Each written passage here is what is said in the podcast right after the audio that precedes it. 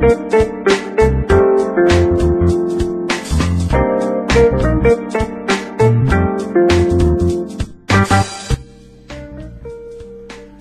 月13日日曜日。第16回目のキャットフィッシュのうち放送始まりました。本日も冬至にもうすぐなるというのにねそんなことが感じられないほど暖かかったですね。あくまで東京の話ですけどね。なんか北国はそんなでもないし来週から東京も寒くなってくると聞いております。皆様いかがお過ごしでしょうか？はい。お相手いたしますのはいつものウォータープルーフの DJ 白ナマズです。こんばんは。なんだかんだ、まあ、勝負だなんだと言っておりましたがね、新型コロナウイルスね、逆になんか増えてる感じがしますよね。増えてますよね、実際ね。はい。ただ、すっかりマスク生活にも慣れてしまってね、マスクをすればとりあえず安心な感じがね、街に流れておりますが、忘年会などはね、大幅に減ったようです。ただ今日なんか出ててもね、買い物客でね、賑わうショッピングセンターや街の様子を見てるとね、やはり非常事態宣言の頃とは違ったのかなと思うこともあります。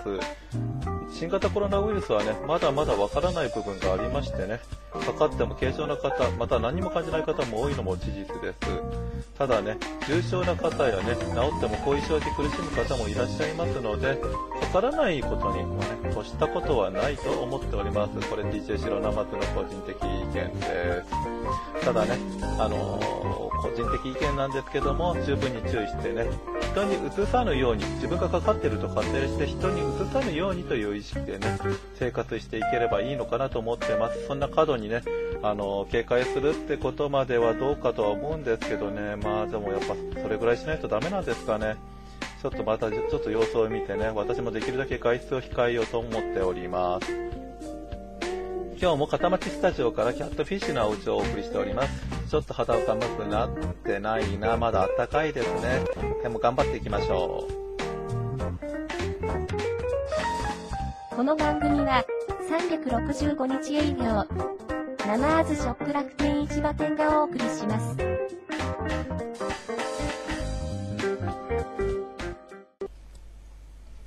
DJ 白生津の質問回答コーナー。このコーナーは生津日記スタイルに来た質問に答えていこうというコーナーです。では、ちなみちゃん、よろしくお願いいたします。こんばんは。ちなみです。では読み上げさせていただきます。地震にブロック塀が弱いと聞きました。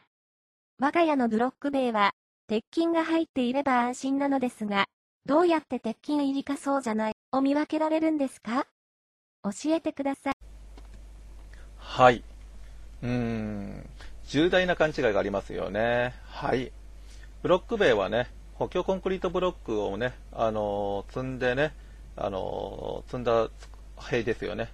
で、その中にね、鉄あの鉄筋とかを入れようか入れまいがね、コンクリートブロックを見ていただければ一目瞭然なんですけども、結構目で見ても細かい穴いっぱいありますよね。これなんか防水性とか耐水性とか耐久性とかあるように見えますかね。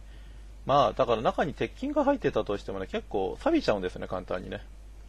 なのでね、長期間耐久性を維持するというのは非常に難しい方法です。まあ、コンクリートブロックって安いんですけどもね、はい。正直なところ、あのー地震とか何かでね、倒れる、倒れないってこと、鉄筋が入ってるかどうかということを考える方はいらっしゃいますけども、残念ながら鉄筋が入っていたとしてもね、安全とは限りません。でね、もし鉄筋がね、入ってて安全な、少しでも安全かなと思うものは、高さが低いもの。まあ3段ぐらいだったらね、転んでも大丈夫ですよね。まあ、あと、基礎の、ある程度の高さになってくると、基礎の根入れというのがきちんとしていてね、あのー作ってあるもの。まあほとんど正直なところ見かけませんけどね。で、あとは今言ったね、コンクリートとか鉄筋とかが劣化しない比較的新しい場合ですよね。で、あの、それで、あともう一つ条件を加えるとなるすると、なんかきちんとしたルールにのっとって設計されている。まあ、かなり正直なところ少ないんですよね。なのでね、最近見ててわかると思いますけど、新築とか周り見ていて、ブロック塀作ってるところ少ないですよね。やっぱりそれはね、規制が強いことと、今言った耐久性がないからですよね。なのでね、あのブロック塀が不安だという方はね、鉄筋入ってるかどうかというのをね、専門家にね、相談するよりもね、もうズバリ作り直した方がいいです。あの特に古くなったものは本当に弱いです。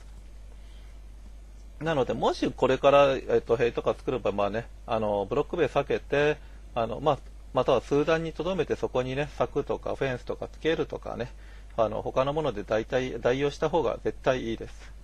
あの、どうしてもね、あの、耐久性って言っても外のものなんでどんなものでも劣化はしていくんですけども、やっぱ重いですし、崩れた時のね、あの、被害とかいうことも結構ありますのでね、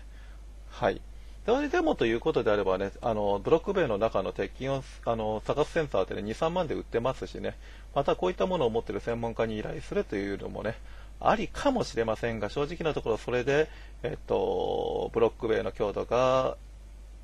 ね、確認できるというものでもないので、お勧めしません。はい。では、今日の特集に参りましょう。今日は地震の強さの尺度として、まあニュースとかでもよく流れているマグニチュードと震度の違いをお送りいたします。まあ、こんなもん知ってるよとね、このナマズ日記スタイルとか、あの、キャットフィッシュのお家をね、見ている方々だったら絶対分かってるとは思うんですけども、意外にこちらにしてる方がね、いらっしゃいます。建築士とかでもね。なので、ちょっとおさらいとして聞いていただければなと思います。まず、震度。震度とはね、あの、気象庁が定める、あの、計測震度計というもので測ってね、あの、出る、あの、地震の、その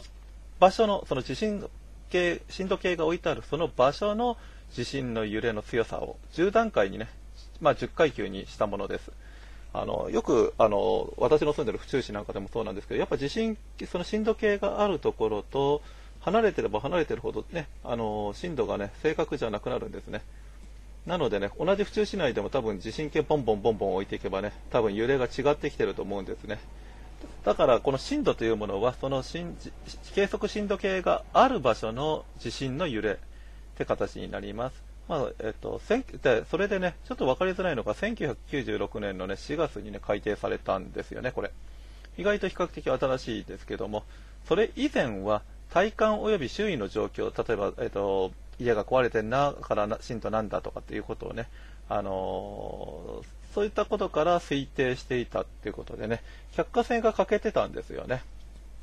まああの状況、どれぐらい被害が受けてるかという状況に関してはね、あの比較的正しいような感じもするんですけどね、実際の家はどうかということに関しては客観性ちょっと欠けてたんですね。でこれ、まあ、東日本じゃなかった、えっと、阪神大震災を契機にということでね、この1996年4月に改定されてるんですけども、これ以降は計測震度計という、あのす、べてね、あの同じにできている、同じ震度が出る、同じ揺れだと同じ震度が出るように作られている震度計で、えっと、自動的に震度が出るようになっております。なのでね、地震が起きた後すぐに地震速報でバッて出ますよね。あれはもうネットワークでピヤッと集められているということもあるかもしれませんけども、その震度計でね、パッと震度が出るということです。なのでね、あの、阪神大震災以前のね、あの、地震の震度というものと、東、あの、それ以降のね、東日本大震災とかそういったも地震ですね、近年の。とは、えっと、震度が同じであっても、揺れは違います。はい、なので、えっと、互換性はないです。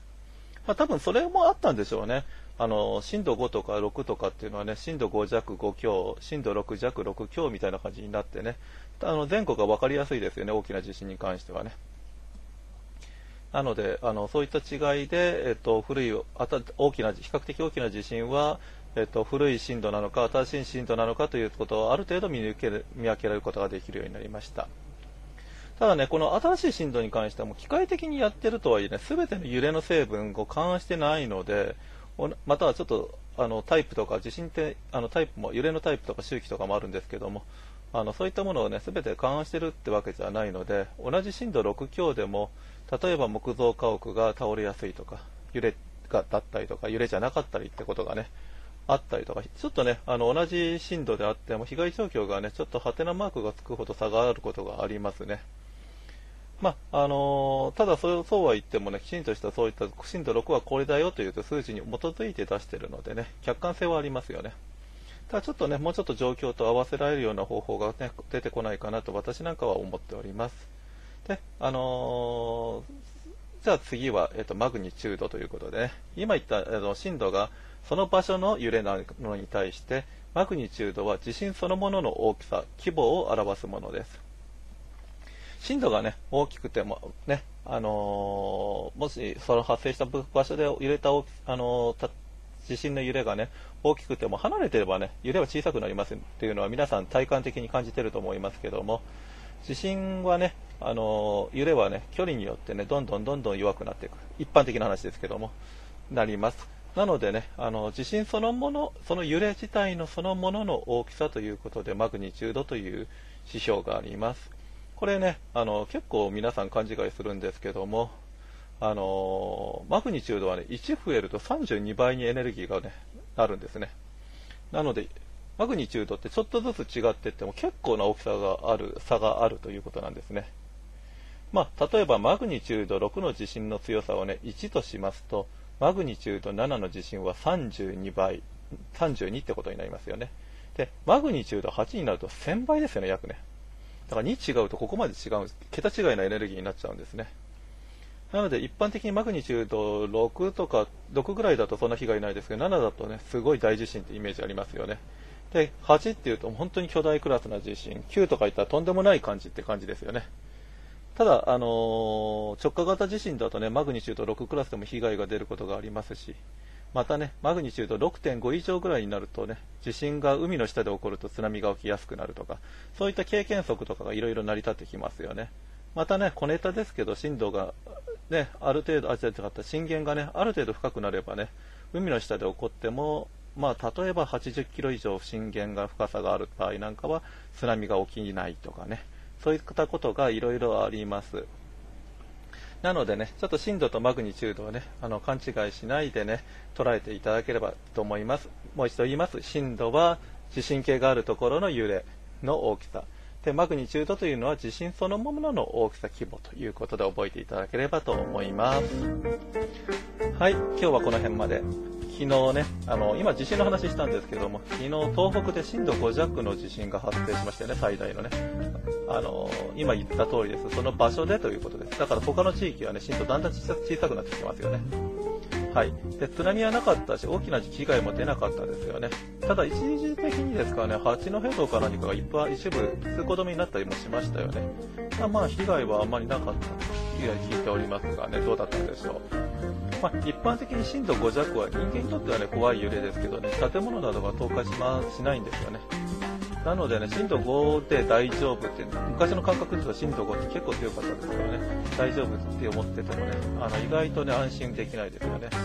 大体震度5強あたりから建物に影響出てきて、震度6弱になると結構倒壊する建物も、まあ、若干出てくる。で震度6強になるとかなり強いですよね。あの、倒壊する家屋とか結構増えてきますね。で、震度7っていうのは震度6強を超えたもの全てですので、もうよく震度7でも大丈夫とかよく言ってますけど、あれは多分震度7のとある地震を想定して言ってるという形で、震度7で全部大丈夫なものなんて絶対ないと、私なんか思っておりますけども、はい。なのでね、あのー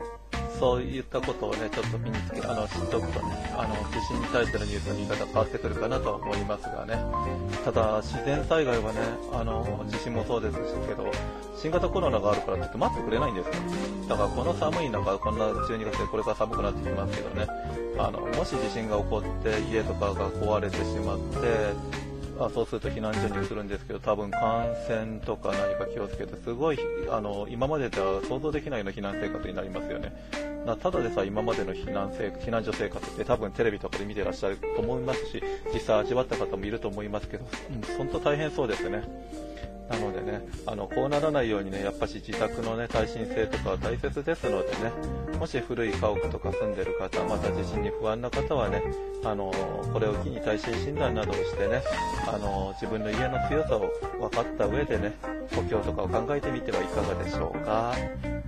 はい。まあ、まあ、最近、在宅ワークとかね、あの、増えたんでね、あの、我々よく言われるのが、あもう耐震診断とかやってないでしょとか言われるんですけど、意外と多くて、やっぱ家にで仕事してるとちょっとやっぱ心配になるみたいですね。なのでちょっと耐震診断が増えてますよね、今年明らかにね。なあ、やっぱり人ってちょっと考えることは似てるのかな、なんて私なんかは感じております。というわけで本日はこの辺で。